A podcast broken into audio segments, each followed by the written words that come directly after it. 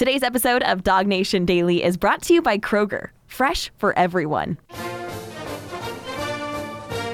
Presented by DogNation.com. This is Dog Nation Daily, the daily podcast for Georgia Bulldogs fans. Here's your host, Brandon Adams. Let us begin today by going back in time. A couple summers ago, I remember being in Hoover, Alabama for SEC Media Days. And I remember I was like driving home. It was one of those things where I'd just sort of driven over for one day, getting ready to drive back home. And I remember just kind of leaving out of Hoover. And uh, I, as luck would have it, I ended up pulling over at the uh, Buc-ee's there in Leeds. It's pouring down rain. Uh, pulling over Buc-ee's there in Leeds because the Houston Chronicle story had just come out that Texas and Oklahoma, Brent Zwerneman had good reporting on this, that Texas and Oklahoma were joining the SEC. And man, this was, as you remember, a huge, huge bombshell. I mean, this was a gigantic seismic shift into the way in which we sort of thought about college football when I was a kid. Texas, Oklahoma were in the Southwest, or actually, Oklahoma's in the Big Eight. Texas was in the Southwest Conference. Now they're both coming to the SEC. This was far different than the sport any of us had grown up with, that, that any of us had understood. And it was a really seemingly big signal that the SEC was taking no prisoners in its attempt to what a lot of folks sort of viewed as as taking over the sport and made a lot of folks really mad. It's kind of created a little bit of uh, bad blood something between the SEC and the Big Ten that maybe possibly still exists here to this day. And, you know, at the time, you know, there were a lot of folks who were kind of like pointing a lot of fingers and, and, and arguing and criticizing the SEC for what they thought was kind of like bad faith behavior and all this kind of stuff. So much so that uh, Greg Sankey had to step up and – almost going to defend the league for what he said was a decision by Texas and Oklahoma to join the league and not some sort of conspiracy by ESPN or some sort of power play by the SEC. As a way of sort of setting us up for where we need to go today, let's go back and hear what Sankey said about this a couple of summers ago. This is the SEC commissioner. Those two universities reached out to us, and things accelerated in the middle of media days with the Houston Chronicle report, and uh, it was a pretty busy 10 days, but I'm excited about our future. But uh, pretty clearly, that was the two universities reaching out. So, you know, in the CFP discussion, just to extend it, you know, ESPN has done this. No, that's that's not accurate. Uh, this is two universities who are making decisions about their future and chose to, to reach out to the Southeastern Conference. And the result is a membership transition that's contemplated July 1st, 2025, around the, the, their completion of contractual commitments to their current league. Now, here is the thing that I remember most about the aftermath of that period of time. Greg Sankey saying, hey, this is what Texas and Oklahoma want to do. We're here for them. This isn't an ESPN, you know, sort of puppet master thing to kind of take over college football. This isn't the SEC trying to orchestrate some huge power play uh, to try to, you know, vanquish its other rival leagues. This is simply Texas and Oklahoma wanting to make a move. Here is the thing I remember the most from that time. And, and, and I think we still see a lot of evidence of this even now people just weren't that excited about it. I mean, listen, we are a very SEC centric show. I'm probably, you know, in the eyes of many, kind of an SEC home. I don't really mind that. I care about the SEC far more deeply than I care about any other league. I'm just sort of always been kind of an SEC guy. My favorite brand of sports uh, of all is SEC sports. And even, you know, those of us who take a lot of kind of regional pride in being the SEC and being the best league, the SEC getting bigger in the eyes of some, maybe better, you know, back when this first was announced. I just remember how few people seem to be really kind of touting that and how few people seem to be really viewing this as a great flex of, oh, wow, look how powerful the SEC is. I remember there being at least a lot of wait and see attitude related to this and some downright skepticism this was going to be better for football at all. And I remember even remember some, you know, very pro SEC types wondering, well, if the SEC just squashes the other conferences, is there still a college sports to enjoy if the SEC is the only league that there is? That the whole idea of SEC pride requires another conference to compare yourself to, and if there are no more conferences, the SEC just lays waste to them all.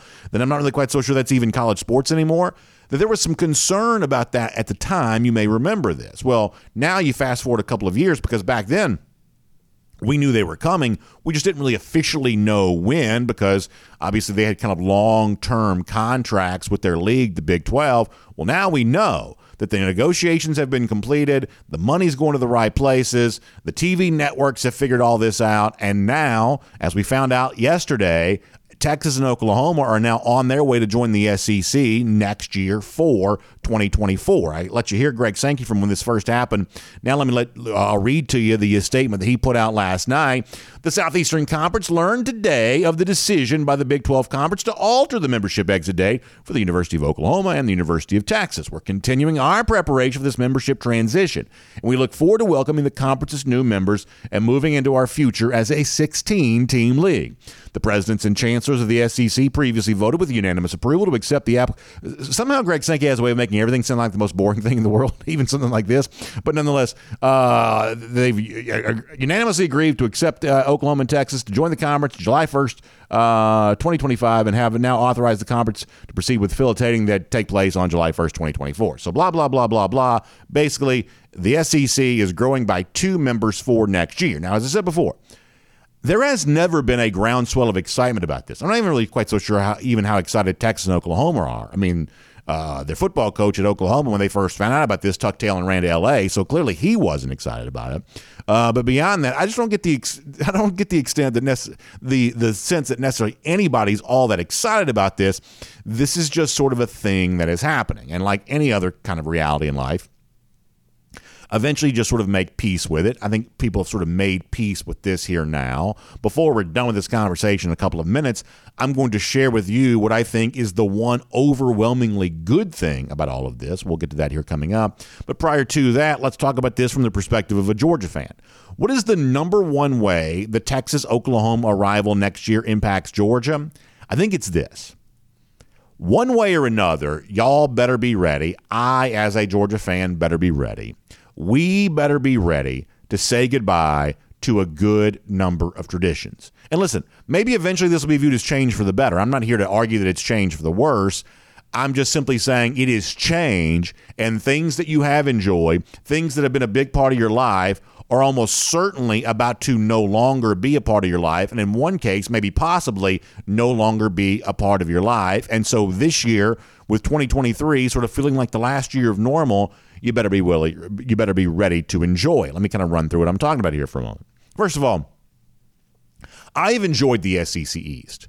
One of the T-shirts that we've made around here, and uh, I've enjoyed wearing. Many of you have enjoyed wearing it. I love seeing it when you do. We kind of bring it back every year. Is the Own the East T-shirt? I remember when we first made that prior to the I guess what the 2017 season, the idea was, hey, if Georgia's going to be a great program, it needed to make the division belong to it. It needed to kind of you know rubber stamp itself as the team that wins the SEC East each and every year. And for the most part, Georgia's done a really good job of doing that. And I also remember back in the time in the 90s when you know, at that point in time, Georgia had never won the division, and you saw teams like Tennessee and Florida kind of dominating the SEC East. And for a lot of Georgia fans, they were longing for the moment that they could see their team repeating those appearances in Alabama, just like the Vols and the Gators of that era were doing. And now we're here, and it's been, I think, a great thing. And the pathway towards doing this, with a lot of the games sort of slotted near the same time each and every year, there has been some schedule change with that. But but for a long time, you sort of knew you're playing this team then and this team then. That was kind of the steps along the way to, as we say around here, own the East. That's been really fun. Well, this particular year almost certainly is going to be the last year of any SEC. It'll be the last year that Georgia has a chance to own the East. I'm not here to complain and say this is a change to the worst and you know worse or anything like that. I, I'm not necessarily here to say that. I'm just simply saying it is going to be a change. And so if Georgia hopefully can win this division one more time, there is a little something to the idea that it's the last time anyone will ever win the SEC East. That's one of those traditions that's been in our lives now for quite some time, and this is your last chance to enjoy that here in uh, 2023. And then, kind of along with that, one of the weird ironies of all this is is that Georgia Tennessee is one of those games that has sort of ebbed and flowed in terms of what it means for Georgia fans. Back in the 90s, this was a really big deal because Georgia wasn't beating Tennessee. Then Georgia started beating Tennessee a little bit more regularly. And then over the course of time, Tennessee, frankly, kind of became a little bit of a bad program. And for a long time, I think to the eyes of many, Georgia Tennessee didn't mean anything at all.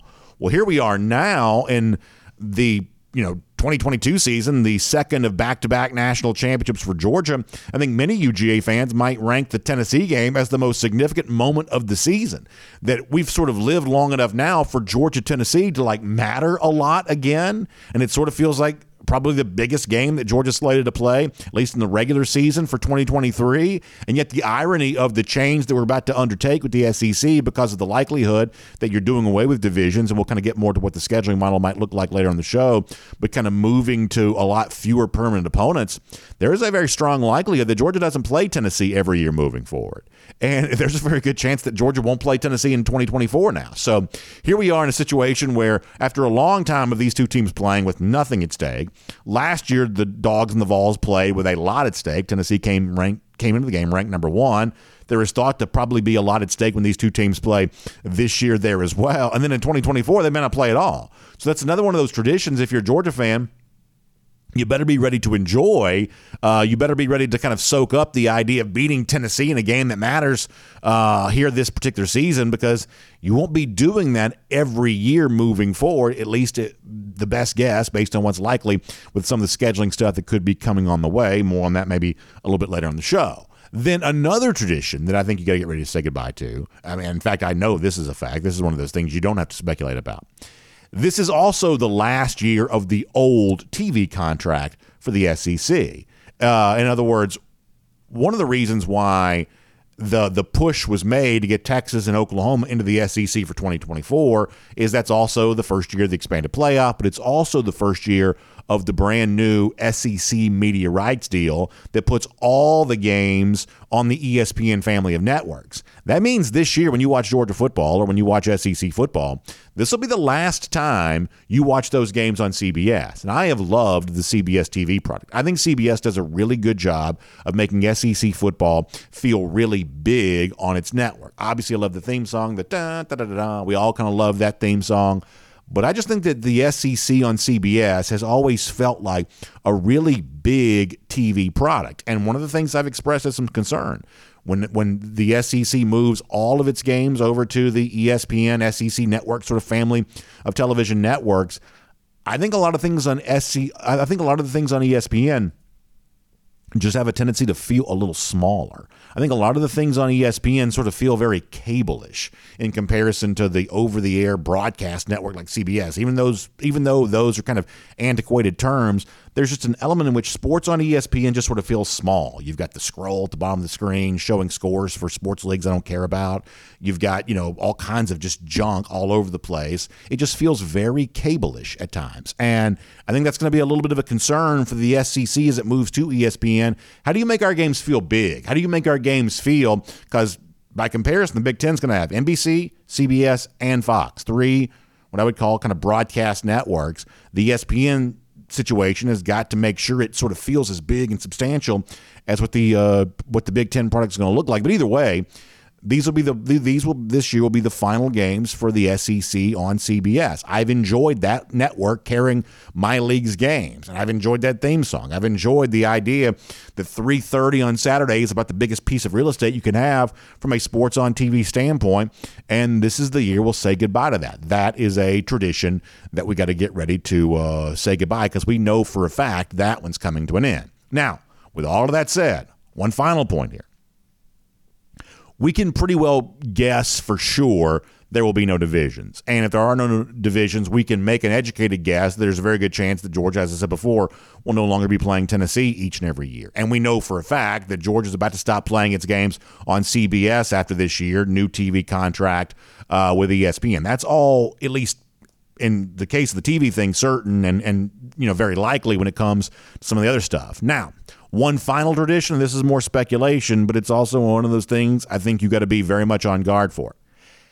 And this is a big one for me, and it's a big one for many of you as well. There is a very good chance this is the final cocktail party. That in uh, October of 2023, Georgia plays Florida in Jacksonville for the final time. I don't know that to be a fact. Uh, maybe I end up being wrong. I've certainly been wrong plenty. Maybe I'm wrong about this. But we saw the joint statement come out from both Georgia and Florida a year ago that they and very unusual for something like this to happen that they were monitoring the situation there in Jacksonville.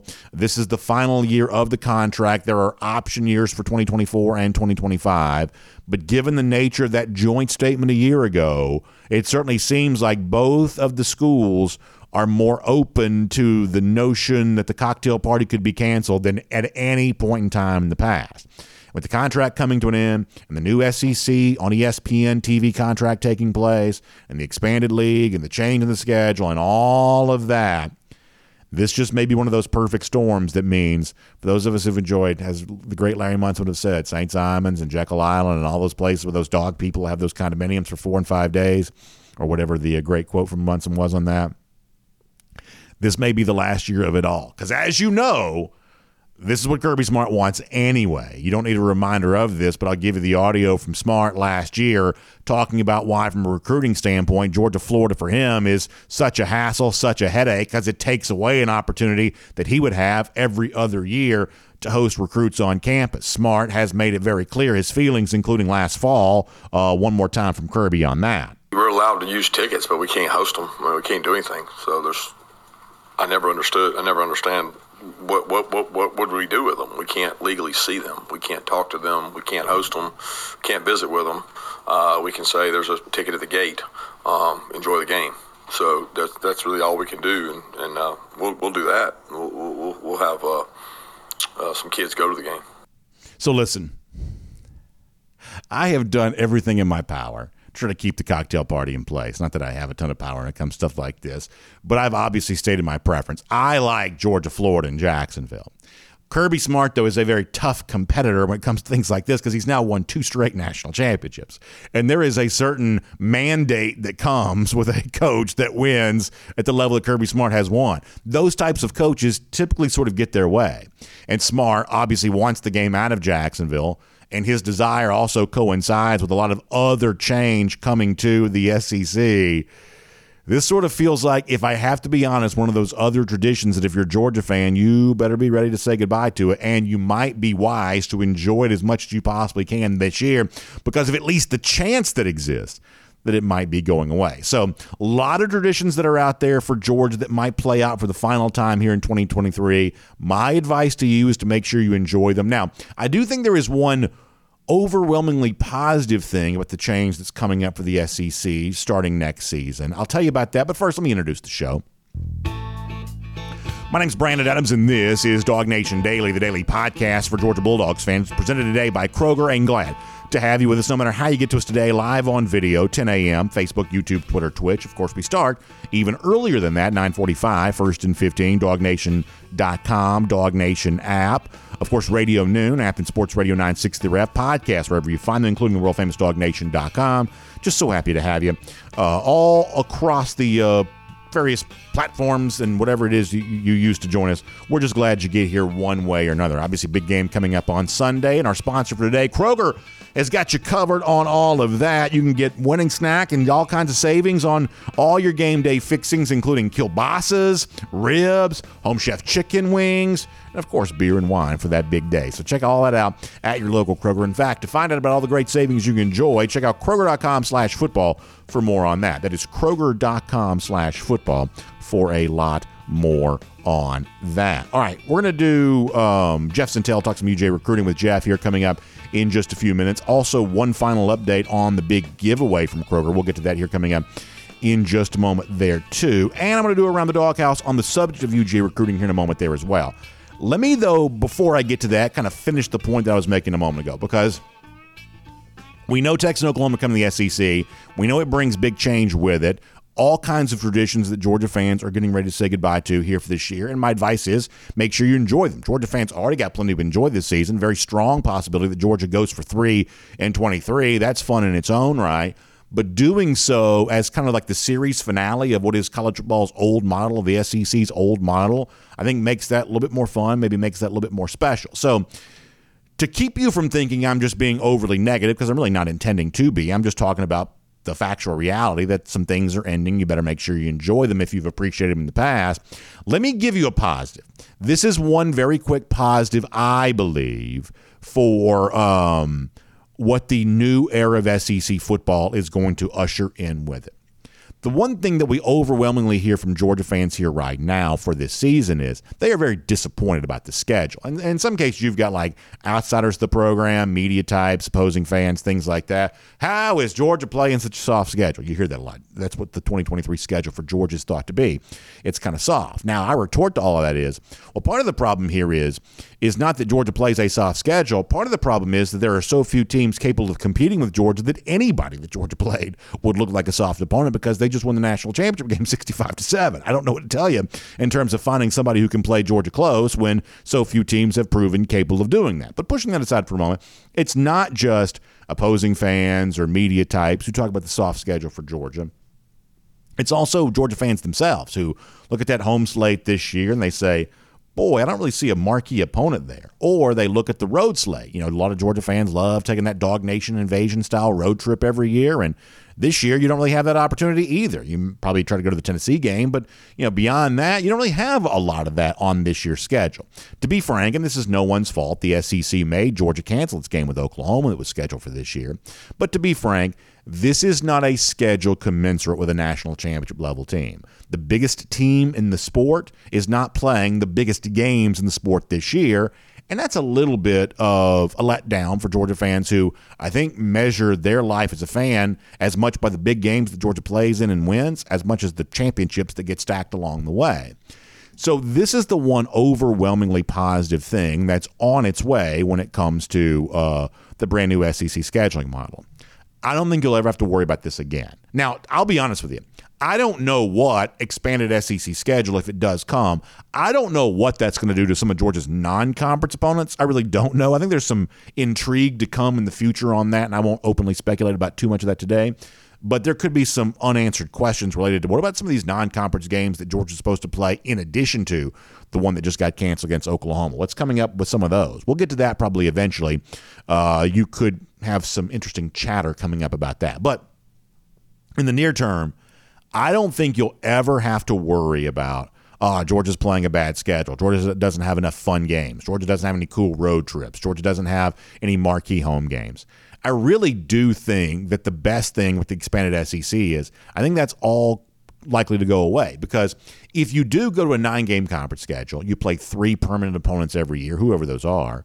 The other six conference games would be a situation where you'd basically be rotating through the entirety of the SEC every two years. And if a player arrived at Georgia, stayed for his full four years until his senior year, theoretically, he'd play at every SEC stadium prior to leaving there at UGA. So for Georgia fans who sort of look at, you know, where's the LSU, where's the Alabama, where's the, I don't know, Texas A&M if you care about that. Like where, you know, where, where's the cool team that Georgia could be playing here this year? You may not see that on the 2023 schedule, but in 2024 and every year after that, you probably will see a lot more of those kinds of big games on the docket. And that may be the one overwhelmingly positive thing about all of this. So we'll have more thoughts on this coming up in a moment. For now, though, let's go around the doghouse. And I want to shift gears here. Obviously, UGA recruiting a hot topic on our show every Friday because Jeff Sentell joins us. And speaking of Jeff, Jeff recently got back from a trip to Arizona where he had a chance to hang out with five star quarterback, really one of the big names to know for the class of 2024 for George when it comes to Dylan Raiola. And I want to give you a little taste of this. Now, if you go back and watch, like say, Before the Hedges presented by Kroger, you can see the full Raiola interview. But a little bit of a clip here of Jeff interacting with Raiola on the subject of his feelings about Georgia, on the timeline for a decision, what matters to him in all of this. Before we bring on Jeff to talk more about this, let's set the stage for this around the doghouse with uh, Raiola in his own words. This from uh, just last week, the five-star quarterback. Take a listen. I think just the relationships and uh, you know just really seeing every every school and what they have to offer, um, and you know for me, it really coming down to relationships. Um, you know you can show you can show winning, you can show scheme, but you know you, you can't you can't fake you know being who you are and who you are all the time. So just really really getting to know the coaches at each school that I'm looking at and um, really just just trusting trusting my family. How much will your first commitment experience shape your next one? I think that's big. Uh, you know, I'm lucky I get a second chance at it. Um, and, you know, I just really just want to be patient and really see what every school has to offer, um, and, and, just you know make the best decision for me. Georgia is obviously one of the schools you've mm-hmm. thought about for some time. They were your first offer. Yep. How do you feel about them right now? Like, what, what has them in the mix? Yeah, I think you got to start with the leader, Coach Smart. Um, what he does for, for his program, for his players, the development he has. Um, he, he, it's really just you, you can't you can't beat what he does. So I think that's all really interesting. The one word that I find the most interesting about what Raiola says there is is that for him relationships are going to matter. Now, you know, as I said last Friday, we're going to to make this sort of a Todd Monken free show today, but it is important for me to know that a guy like Raiola seemingly is growing closer to Georgia over the course of the last few months at a time in which Monken's future has gotten more uncertain at Georgia over the course of that same time. That if you're a Georgia fan, I think you should take some comfort in this because there are obviously a lot of Georgia fans who've openly expressed their concern if Monken were to leave. And I get where you're coming from on that. I think that Todd Monken's been a great offensive coordinator for Georgia to the tune of uh, two straight national championships. But in terms of you know, Monken's uncertain status being a distraction, it doesn't appear to be a distraction for Dylan Raiola, that ought to matter to you. And in terms of the relationships that Raiola has with Georgia seemingly being strong, even with the uncertainty about Monken, once again, I think you take some comfort in that, especially with Raiola mentioning Smart by name. You know, Smart's this defensive minded head coach, and in the eyes of some, the kind of guy that maybe by perception doesn't relate with the five star quarterback because different side of the ball and whatever else. I mean, I think you hear a lot there from Dylan Raiola that shows you just frankly how untrue all of that is. And so I'll be honest with you. I have no idea what Dylan Raiola is going to do. I, I, think that uh, this is one of those recruitments that I probably expect to take some twists and turns along the way. But I do take his words there pretty seriously, and I would say that it's really an invitation to you to go watch the full interview and sort of see what you can learn and kind of glean about his uh, process here right now. Pretty interesting stuff. We'll make that around the doghouse. Now, let me give you one quick final warning before we bring on uh, Jeff Sentell. Today is the last day to register for your chance to win the Dog Nation Cruise giveaway, courtesy of our friends at Kroger. You know the story. April 24th to the 28th, we're on Independence of the Seas uh, with our friends at Royal Caribbean, going to Nassau in the Bahamas, Perfect Day, Coco Cay, that wonderful private island. It's going to be a great experience. Well, you've heard me talk about this, and our friends at Kroger had heard about this there as well, and they were like, "BA, we want to be in on this. We actually want to give away." Uh, a Dog Nation cruise because they obviously love their relationship with all of you and they love your loyalty to them. So they want to say thank you for this by giving away. Now, here's what their Kroger Cruise giveaway looks like.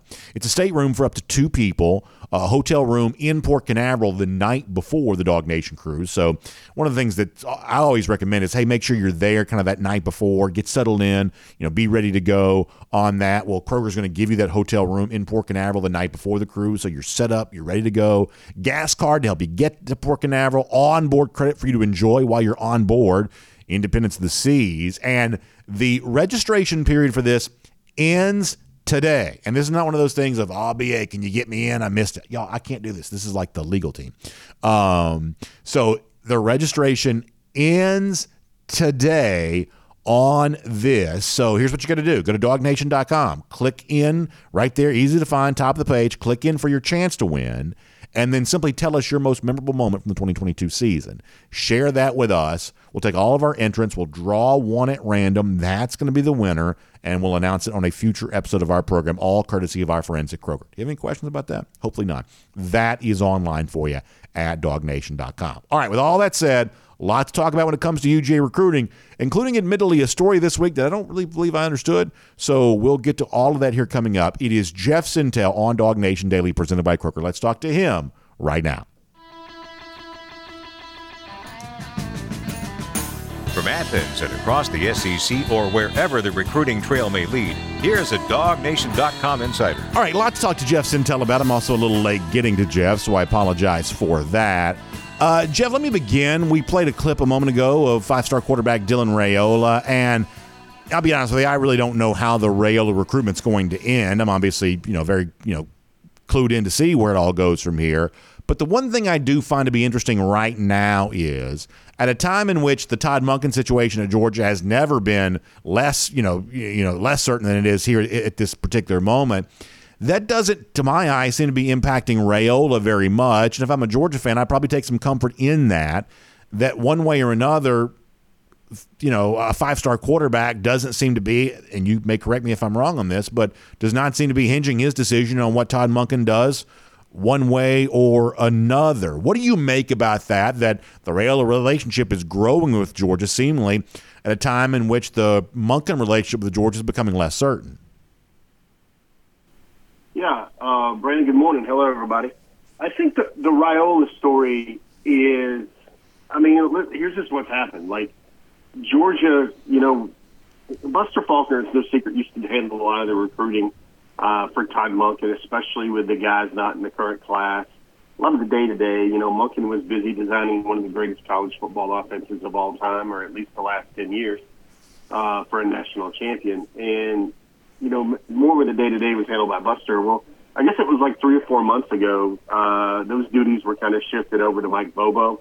Uh, of course, Mike Bobo is certainly revered by the Raiola family um, because of this connection to Matthew Stafford. Matthew Stafford and the Raiola family certainly. I mean, they there's just a great story I can remember thinking of when I think his father Dominic was a was a fourth or fifth year veteran in the league, and Matthew Stafford was a rookie, and like he invited Matt over for Thanksgiving. He shared Thanksgiving with his family, and basically those guys have been so tight, best of friends ever since. Uh, Dylan either calls him Uncle Matthew or his godfather, you know, with interchangeable terms there. Um, I think he's going to watch. Everybody's going to watch and see what's hap- what what is happening with Monken um, because they think obviously Monken is one of the best in the game at what he does. I think uh, kind of like Deuce Robinson said a while back, Brandon.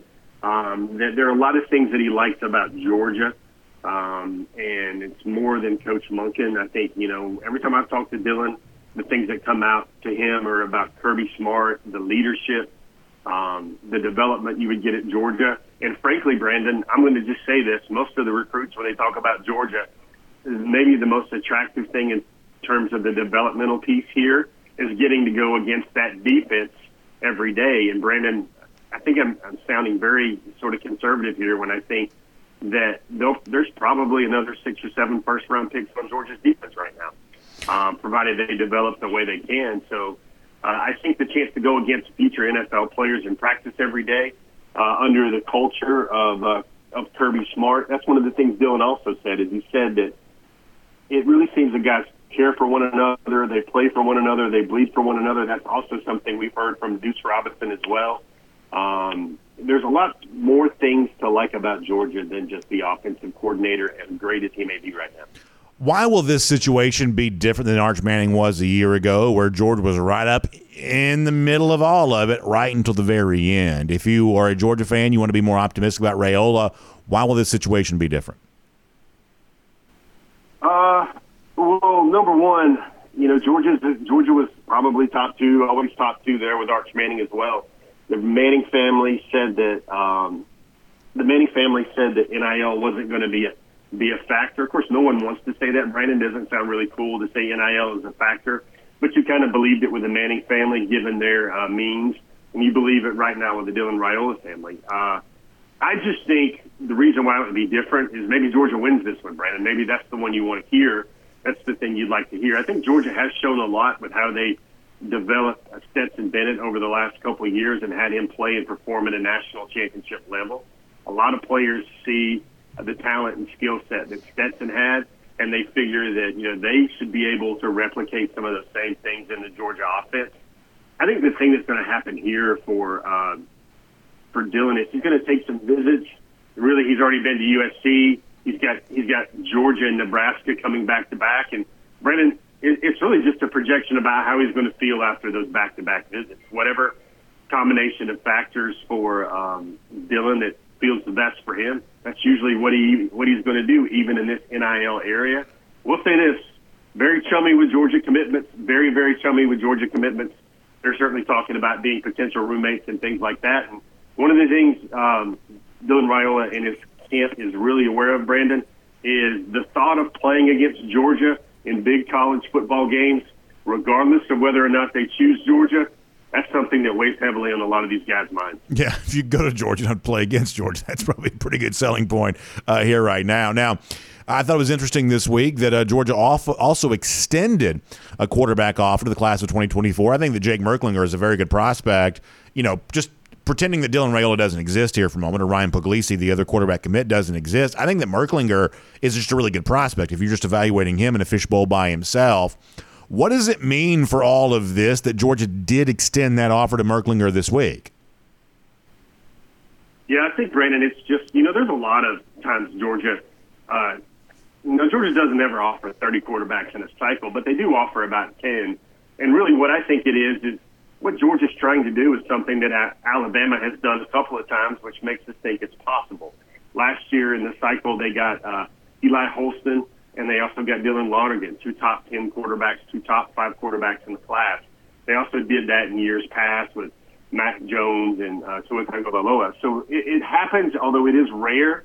But uh, I think Georgia has the standard, the pedigree right now, where they can take two top 10 quarterbacks really, Brandon, when you look at it, the math does make sense. You know, regardless of whatever happens with the derby between Carson Beck, Brock Vandagriff, and Gunnar Stockton, I feel by the time 2024 rolls around, very likely only only to see one of those guys in a Georgia uniform. And the other thing to factor there is Georgia didn't take anybody in 2023, so really the recipe is there where Georgia has to take at least two quarterbacks in the 2023 class. And most would speculate, maybe it would even be amateur speculation that uh, regard, let's say Georgia, uh, the fact that Georgia ideally signing both Dylan Raiola and Ryan Puglisi, top five quarterbacks, going to be pretty hard to do. So what you do is you kind of fortify and build the relationship for Plan Bs for both of those slots, or alternate understudy apprentices for both of those slots. Because you can't start start recruiting a kid, as you know, Brandon. Once the guys say no and go somewhere else, you got to start working on and building a, building a relationship. I saw Jake Merklinger this past year uh, play for Calvary against. They were very outmatched against a loaded Cedar Grove team. You know, very athletic, Brandon, very big body, very athletic body. Going to be certainly that dual threat that Kirby wants to see under center for years to come at Georgia. I just think he was very, very flushed, and he was always running on the move and having to operate out of the pocket. I don't know if his, um, you know, pocket awareness, overall passing game, what he has to bring to bear. I don't know if it's as advanced as what I've seen from other uh, guys in the state, uh, other top-rated guys in the state over the last four or five years. I hear he's going to get there. I hear he's finally working with some great trainers down there in South Georgia and also Florida. Um, I expect he has all the tools, but really looks like kind of raw right now on the raw side there to me. I want to shift gears here to another guy you've spent time with lately, and that's five star tight end Deuce Robinson. And That's a class of 2023 player, of course. I guess that's the last 2023 guy that's out there for anybody, I guess, for the most part. And uh, I think he's spoken out 24 7 Sports had this quote earlier this week that he's viewing April 1st as, I think he calls it the cutoff date to make a decision uh, about where he wants to go. And I guess it could come sooner than that. He has also indicated that he'll be. Um, being there, he says, whenever move in day is. What do you make of this, I guess, addendum to the timeline here for Deuce Robinson? The fact that by spring break, basically, we'll know what Robinson's doing. Yeah, here's some new information. He had to kind of sift through that a little bit, Brandon, because I don't know if we've reached the point where decision deadline deadline dates or headlines rather than specific dates. But what it does is it lets the world know two things. Number one, big, bold, italic font that he's going to play college football. That's something he has reiterated to yeah. me at every turn. Uh, he wants to be a college football player. Uh, there's going to be no huge um, Major League Baseball payday that will likely buy him out of that uh, college football dream. Brandon, it's what he what he's always wanted to do, and I've got a lot of stuff coming on Deuce over the next I don't know three or four days that it takes me to put together uh, about it's really an uncommon dream, but it is his dream he wants to do, Brandon. Uh, a lot of folks look at this story the wrong way. They feel that oh, he's the accomplished five-star footballer, and you know this baseball thing is a is a fling is a tryst. Well, Brandon, it's really not that at all. He's been playing baseball all his life. I mean, I think he got to the age of 12 and he'd already played baseball in 21 different states. Um, and, and really, the steady girlfriend in his athletic relationship was always baseball the new girl in school that's turned everybody's head. That's kind of football with his career, Brandon. Didn't really even start playing tackle football and full pads football until he was a ninth grader. So, really, the bedrock, I guess, of his athleticism has always been around baseball. The thing that it shows me is uh, number one, going to be a college football player. He keeps reiterating that stance. is number two is he's not going to wait until the major league draft in order to make his decision. The Major League Baseball first year player draft. A really tiny morsel of what I've learned, and I've got a lot of a lot of Deuce's thoughts on baseball, thoughts from others about Deuce's thoughts as a baseball player. Brandon, he has very easy power, maybe some of the best power uh, in this draft class. That batting practice power that shows up and everybody breaks out the tape measure. His skills, power wise, with the bat are as good as anybody in the class. The thing is, um, just nobody's really tried this before. And the other thing you got to think about with with Deuce in, in baseball is you have so many guys that are just more developed. They have a greater skill set. They have everything going on with. Um, they've just been seen a lot more and developed a lot more, and, and that's the thing with, with Deuce folks. You know, I, I had a scout tell me, Brandon, if he was purely a baseball player with no strings attached with football, he's probably at least a top 100 prospect, if not more, in baseball. It's just the thought of someone shelling out so much money for a player with, you know, not a clean resume in terms of he's going to play some football, he's going to be limited in his development cycle according to other folks. Uh, that's just going to be very hard for somebody to say, "Hey, here's three million dollars, and we want you to just play center field for us the next for the next ten years." I think that sort of thing, um, the dual aspect, the duality of what he's trying to do, is actually going to prolong or increase the chances that he plays college football. Yeah, I think that you know whether he goes to Georgia or to go to USC, I think being somewhere by like say May 31st, June 1st, when you know freshmen typically move in, I just think he's making the right decision. You know, Jeff, I, I based on what I've read, certainly what you're reporting makes a lot of sense. Is that you know, he's a good baseball player, right? You know that that's he's a real baseball player, if not a first rounder. He's at least on the radar for you know Baseball America and some of these publications like that. But if you try to show up on a college campus, especially Georgia, not USC, I, I know who even knows, you know, you know, kind of how things work out west. But at Georgia, if you tried to show up well after you know May 31st, June 1st, whatever the move-in date actually ends up being and try to have a productive freshman year, I just think you're going to end up being really frustrated. To me, would end up feeling like a lost year. And so, from that standpoint, nobody's asked for my opinion, but I'll give it anyway. If you want to be a football player, being in place somewhere by the beginning of the summer so that you can kind of go through that process and get acclimated, that is putting him in the position to have, I would say, a more productive freshman year, whether he goes to Georgia, whether he goes to USC, or whether he goes anywhere else there as well. Yeah, I'm, I'm with you on that, Brandon. I'm congruent with that. You know, the thing for me is you see him, and I'm just going to say this. I, I think he's going to wind up, at least early on in his Georgia career, I think he's going to wind up being a receiver type. I think that will be easier. I think that will be quicker for him to do. He doesn't have all that experience in being a hand in the ground, you know, attached blocker type tight end that Georgia likes to use.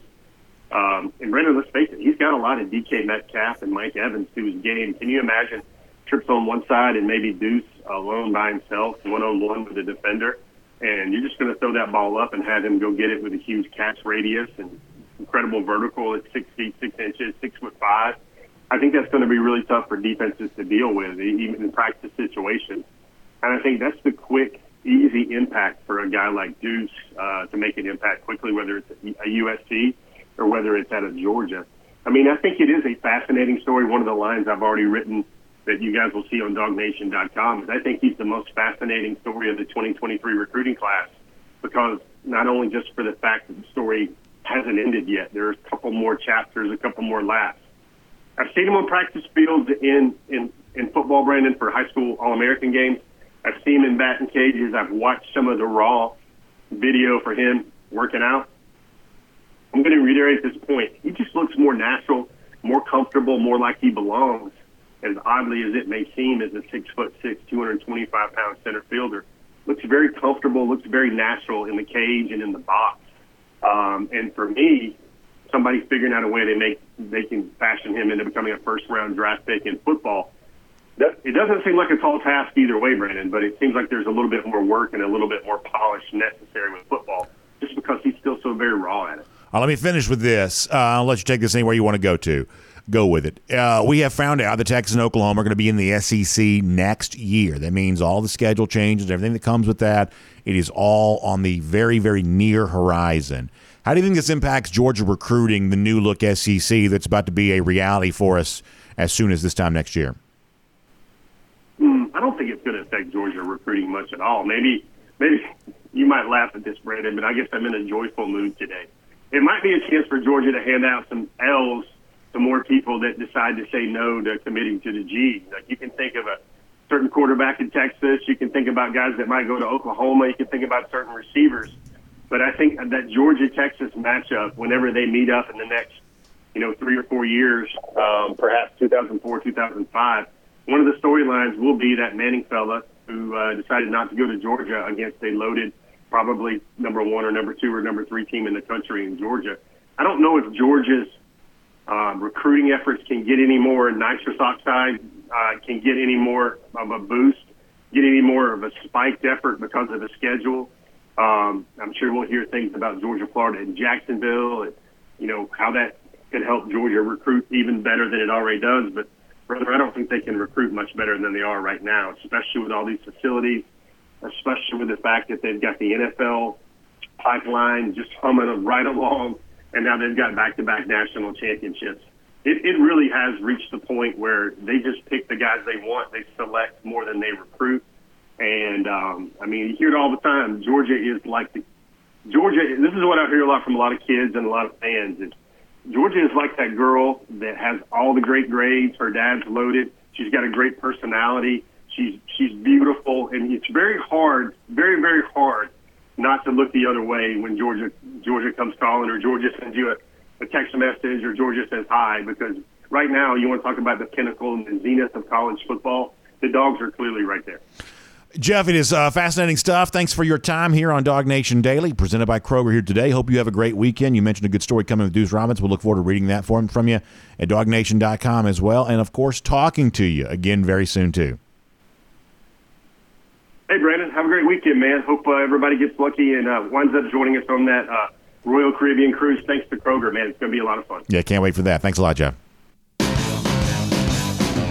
Let's take a look around the rest of the league. This is SEC Through. Yeah, interesting stuff from uh, Jeff Sentell there. And, you know, I, I, I think that the one thing that's going to impact, I think, Georgia recruiting the most from the change that come – they're just going to be, as we said before, more opportunities for more big games. If Kirby's argument that, hey, Georgia recruiting benefits from big games at home, if that's true, if that's a reason to move the cocktail party, as Smart would say that it is, then imagine all of the opportunities to have a spotlight on your program that you're going to you're going to have in, in future years. More games against LSU, more regular season games against Alabama, something that seems to be uh, a rarity. Uh, you know, Texas may not be very good, but they bring a lot of attention with them. Oklahoma, kind of the same way. But how about this? How about in future years in which you're hosting playoff games? Because in a 12 team playoff world, that seems like that's going to be a part of what the future looks like, too. The chance to have a playoff game in your own stadium. How much of, of that becomes about the recruiting thing of, hey, you know, we're going to get, I'm assuming you're going to get a chance to use those tickets however you want to. And uh, we'll see a big crop of, uh, of recruits coming to playoff games, maybe something we haven't seen before when Georgia's not one of those top four seeds uh, when it's hosting one of those games. That could be an interesting thing for the future, too. We'll talk more about this here coming up in a moment. But as Jeff said, we got a big one coming up April 24th on the uh, DawgNation cruise, and we're cruising around the SEC right now, courtesy of Royal Caribbean. And your chance may be still out there to join us on that DawgNation cruise. Reach out to Jessica Slater, 770 718 9147. That's 770 718 9147. You can also check out a website that she's put together specifically for you information about the DawgNation cruise. It's royaldogs.com. You can go there to find out more about that. Royaldogs.com to find out more about that. But it's not just the DawgNation cruise coming up in April. We've got a cruise coming up, my family, here in just a few days now, and we're really excited about that seven day getaway get a chance to really unplug. I just love the idea of that. You know, there's different kinds of cruise itineraries. There's the shorter, kind of the three day deal. I'm going to take my mom on a three night cruise coming up later on this summer. There's the four night cruise that we're taking with all of you here at part of DawgNation.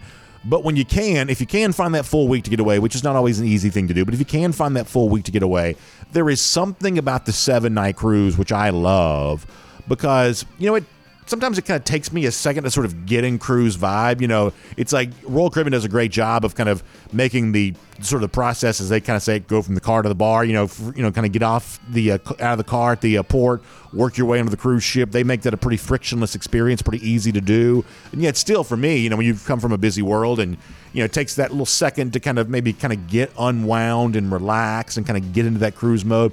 That's why I love having those seven nights to enjoy on board a great Royal Caribbean cruise ship because it kind of allows you sort of ease into that boy that cruise experience by about you know day two or whatever. You're you know, you, or maybe for some of you from the very get go, but you're kind of in that sort of cruise mode at that point in time. It's just sort of a great experience. So I'm obviously excited about my cruise. I'd love to have you be uh, ready to be excited one uh, about one there too. So uh, check out Jessica Slater online. She can tell you everything you need to know about Royal Caribbean to get you ready to go on all of that. All right, let's talk about SEC scheduling changes now that we know that Texas and Oklahoma are on their way into the league.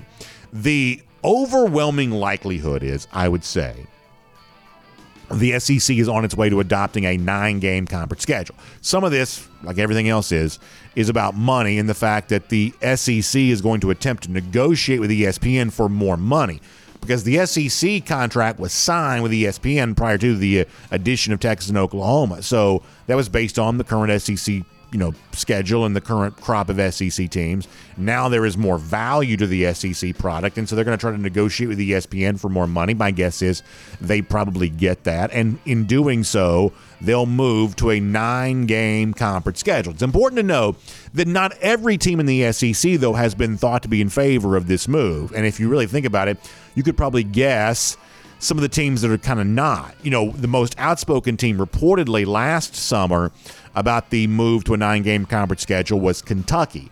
If you think about this, you know, Kentucky has been able to play eight conference games, four non conference games for a while.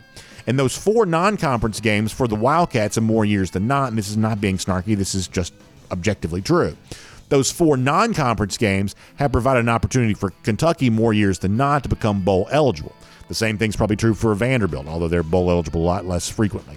Certainly in Missouri that if you're not a very good team, the fewer SEC games you play, the better you have a chance of going to bowls and sort of having a record that doesn't look embarrassing. You have benefited from only eight conference games. Well, in the move to a nine game conference slate, a lot of teams like the Kentuckys, the Vanderbilts, the Missouris, the whoever's, a lot of those kinds of teams are going to find their life much more difficult. And for the most part, a team like Kentucky, with the most outspoken critic of moving to the nine game conference schedule. Ultimately, they're going to be trampled over on this. But this is one of the reasons why the SEC did not announce this a year ago, is because they didn't have unanimous agreement that the nine game conference slate was the uh, right thing to do. I'll give you a comparison with another league here for a moment. You see examples of this in the Big Ten there as well, where a team like Wisconsin has been in the Big Ten West. Now, if you know anything about the Big Ten, you know the Big Ten East with Michigan and Ohio State and Penn State, far deeper as a division what the Big Ten West has been. Wisconsin has added a lot of wins to its you know resume year after year because the fact that it's been playing in the Big Ten West. And it's also, I think, at times allowed them to kind of go on the cheap. They have historically paid coaches a lot less than other programs have. They've lost some coaches because of that lack of financial commitment. But you see what they have done in response to the change on the way to the Big Ten, where they are also likely to do without divisions in the future. They go out and get a Luke, Luke Fickell from uh, Wisconsin as a head coach. I should say from Cincinnati as a head coach there at Wisconsin. Go out and get a big offensive coordinator out of North Carolina there too. They go out and spend big on a coaching staff because they know in the future their schedule is likely to get much more difficult, and this is their response to it. They're going to spend big, bring in a coaching staff so they can be ready for the tough schedule that's on its way. SEC teams are going to be in a similar boat. They're going to have to have some response to the notion of they're about to have a lot few guaranteed wins on their schedule than they used to have. Now, with that said, if this change does happen next year, you'll see an immediate impact on the Georgia schedule, and a lot of this kind of relates to its non conference opponents. Our buddy Mike Griffith has had some reporting on this at dawgnation.com about one of those non conference games having to go away. If a ninth conference game is added, let me read this to you from him at DawgNation. He says Georgia's already got four non conference games scheduled for the 2024 season and it would likely have to drop either Tennessee Tech on September 7th, UMass on November 23rd, should that league add that ninth conference game. Uh, uh, a source, I guess, has told Mike Griffith that the Bulldogs are inclined not to drop the neutral site opening game, which next season's against Clemson on uh, August 31st. Obviously, the season ending game against Georgia Tech either. So, one of those, you know, kind of weak sort of we call them buy games, the ones where you kind of buy the opponent, Tennessee Tech or whatever, that George would likely drop that as a way of adding a ninth conference game, which makes obviously a lot of sense. I, have also said uh, earlier in the program that I do have some questions about what the future of the non-conference schedule for Georgia is going to look like. Georgia's got a lot of very big marquee non-conference, in some cases home and homes, in some cases like this situation in Clemson, sort of the neutral site deal. There are a lot of these on tap for the future. I am not quite so sure what the future holds for some or all of those. I think that could be interesting to see, just given the the change that's afoot in college football. I think that's an interesting discussion to be had. But for now, it's just too speculative to to actually have it. But but you could see more change coming, I believe, with some of the non conference games that Georgia has on its schedule. For now, though, if you are moving to the nine game conference slate, if you are going to have the three permanent opponents and the six rotating opponents, the big question for the SEC becomes what are the games you have to play? What are the games it's sort of okay to do without? Because you're going to have to do without some big yearly traditional games to make all of this work. And if you're a Georgia fan, to me, there are two games you have to play. I think you have to play Georgia Florida, and I think you have to play Georgia Auburn. Georgia Auburn's the Deep South's oldest rivalry. Georgia Florida is the you know, I mean, Paul Finebaum and others have said in the last few years has been sort of the biggest rival in the SEC in the eyes of you know guys like Feinbaum. back when you know Mullen was still there. It was in his mind bigger than the Iron Bowl what was the time. The Georgia Florida has been a very big rivalry. Florida's not very good right now.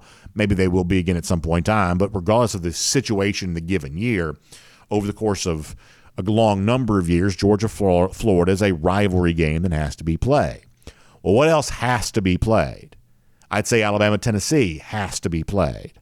I would say obviously Alabama Auburn has to be played. Egg Bowl has to be played. Texas Oklahoma coming into the league playing each other that has to happen every year. Texas playing Texas A&M they haven't done it a good number of years, but you don't put these two teams in the same league and then not play each and every year. Texas and Texas A&M have to play every year. But along the way towards doing that, if you're going to say, okay, we're going to have nine conference games. We want to rotate the opponents more frequently, but we have a small handful of games that have to be played. What do you do without? What no longer gets played on a yearly basis? Well, I think some big big time games would would have to be no longer played on a yearly basis. We said earlier, it seems likely to me because I would say that Georgia's third permanent opponent for a number of reasons might more likely be South Carolina than Tennessee. The Georgia Tennessee might not be played every year anymore going forward. Uh, Alabama LSU. It's been one of the biggest games in the SEC now for a good number of years. Just given the overall math of how you divide all this up, I think there's a very good chance that Alabama and uh, LSU doesn't get played every year moving forward. It's going to be a brave new world, a very interesting new horizon on the way. And um, it is not obvious right now exactly all this works out, but you better be ready for a lot of change because it is coming with the SEC. We'll make that cruising around the SEC, courtesy of. I knew a sneeze was coming, and I was trying my best to play defense against it, but uh, there was no doing that. That is cruise around the SEC, courtesy of Royal Caribbean. Now, no matter how much some things change around college football, here's one thing that doesn't change.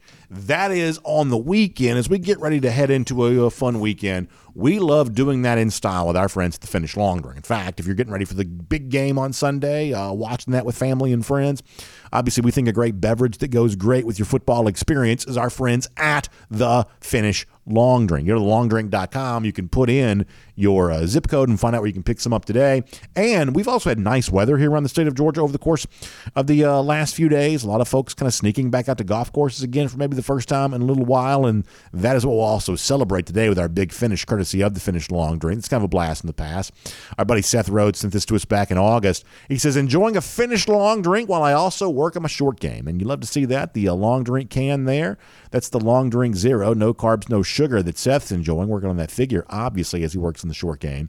Uh, but good stuff. Great to see him enjoying himself. And a lot of folks also back on some golf courses this week because, as I said, especially here in the Atlanta area where I am, weather's been pretty good this week, if not for a, a, little bit of rain. Expected to be cold on Sunday, but last few days have been pretty good. So if you've been out and about, hope, hopefully you've been taking the Finnish long drink with you as you've been going. Of course, you can find out more about them online, thelongdrink.com. The four different Finnish long drink varieties the cranberry, the traditional blue can, grapefruit flavor, citrus uh, uh, gin kick to go along with that.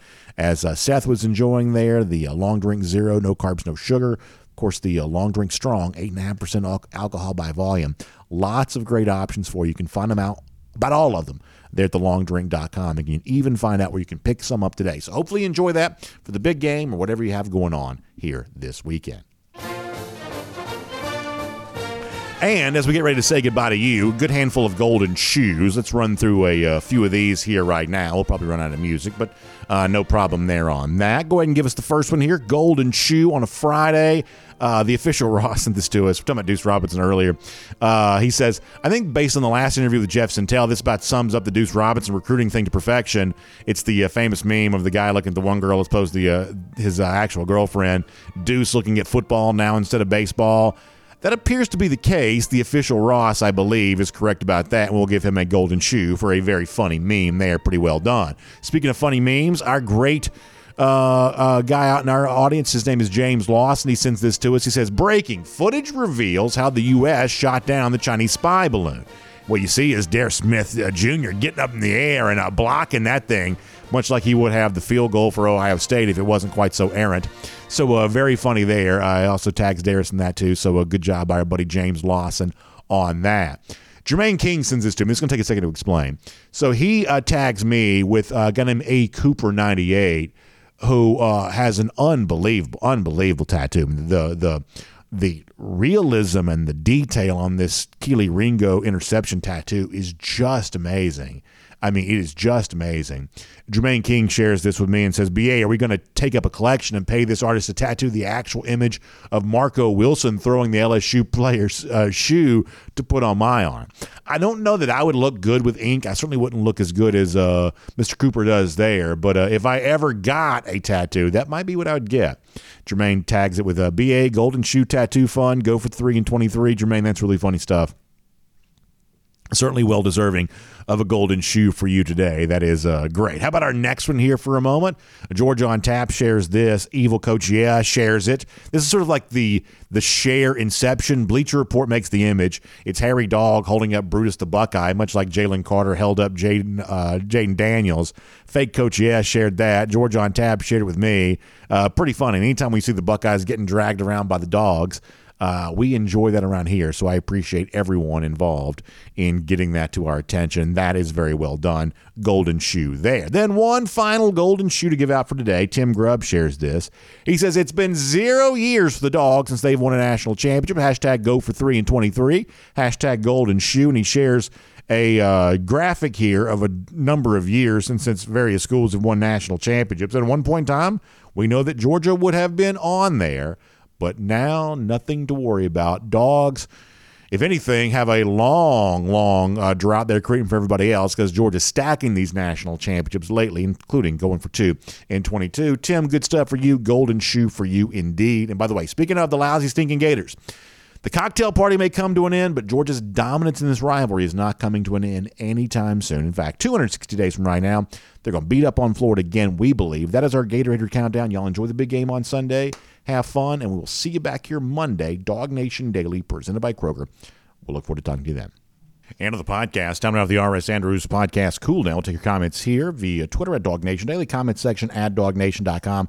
One thing I have to beg your pardon on, and I got a comment about this the other day, and I didn't really understand it. Now I do. So I post the show each and every day at dawgnation.com. Now, as it stands, I'm a kind of a day behind in terms of uh, uh, shows we've done and what's gotten posted on dawgnation.com. Most of the people who listen to the podcast don't use dawgnation.com to access the show. They use a podcast player. But a lot of people like to just have the show there at dawgnation.com. And as we've said a million times, we want to make the show as accessible on as many platforms as we possibly can. The point here, though, is, you know, on the one hand, I've been kind of a day behind in terms of I'm posting Wednesday show on Thursday or whatever else. But also, um, the other day, the show that I intended to put on dawgnation.com, I accidentally put the wrong show. So that meant like the, the headline and the the show notes were all about a different show, which is super confusing, I realize. And I got a couple of messages about that, and I didn't really understand what people were saying because I didn't know I'd made the mistake.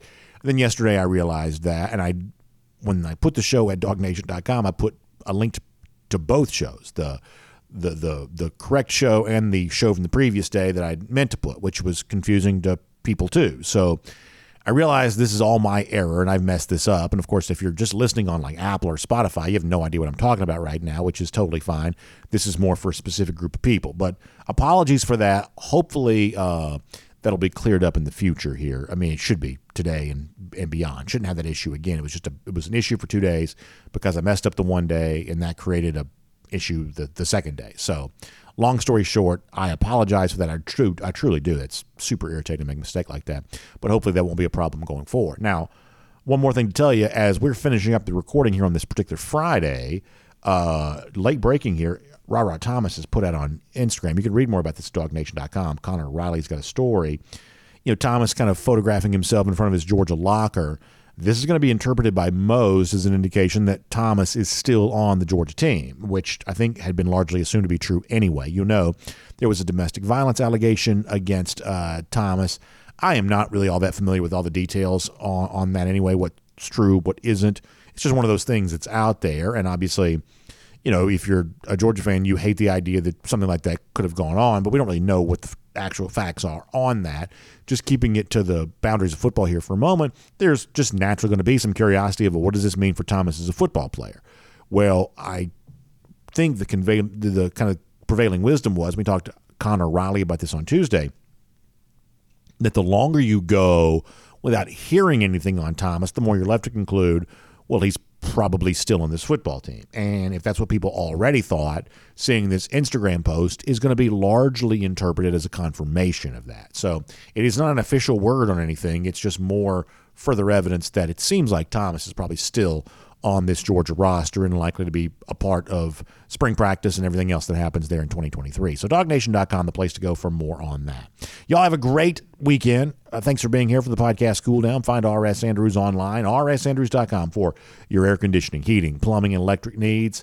And of course, uh, back here Monday for DawgNation Daily, presented by Kroger. Enjoy the Super Bowl, and we'll talk to you then, everybody.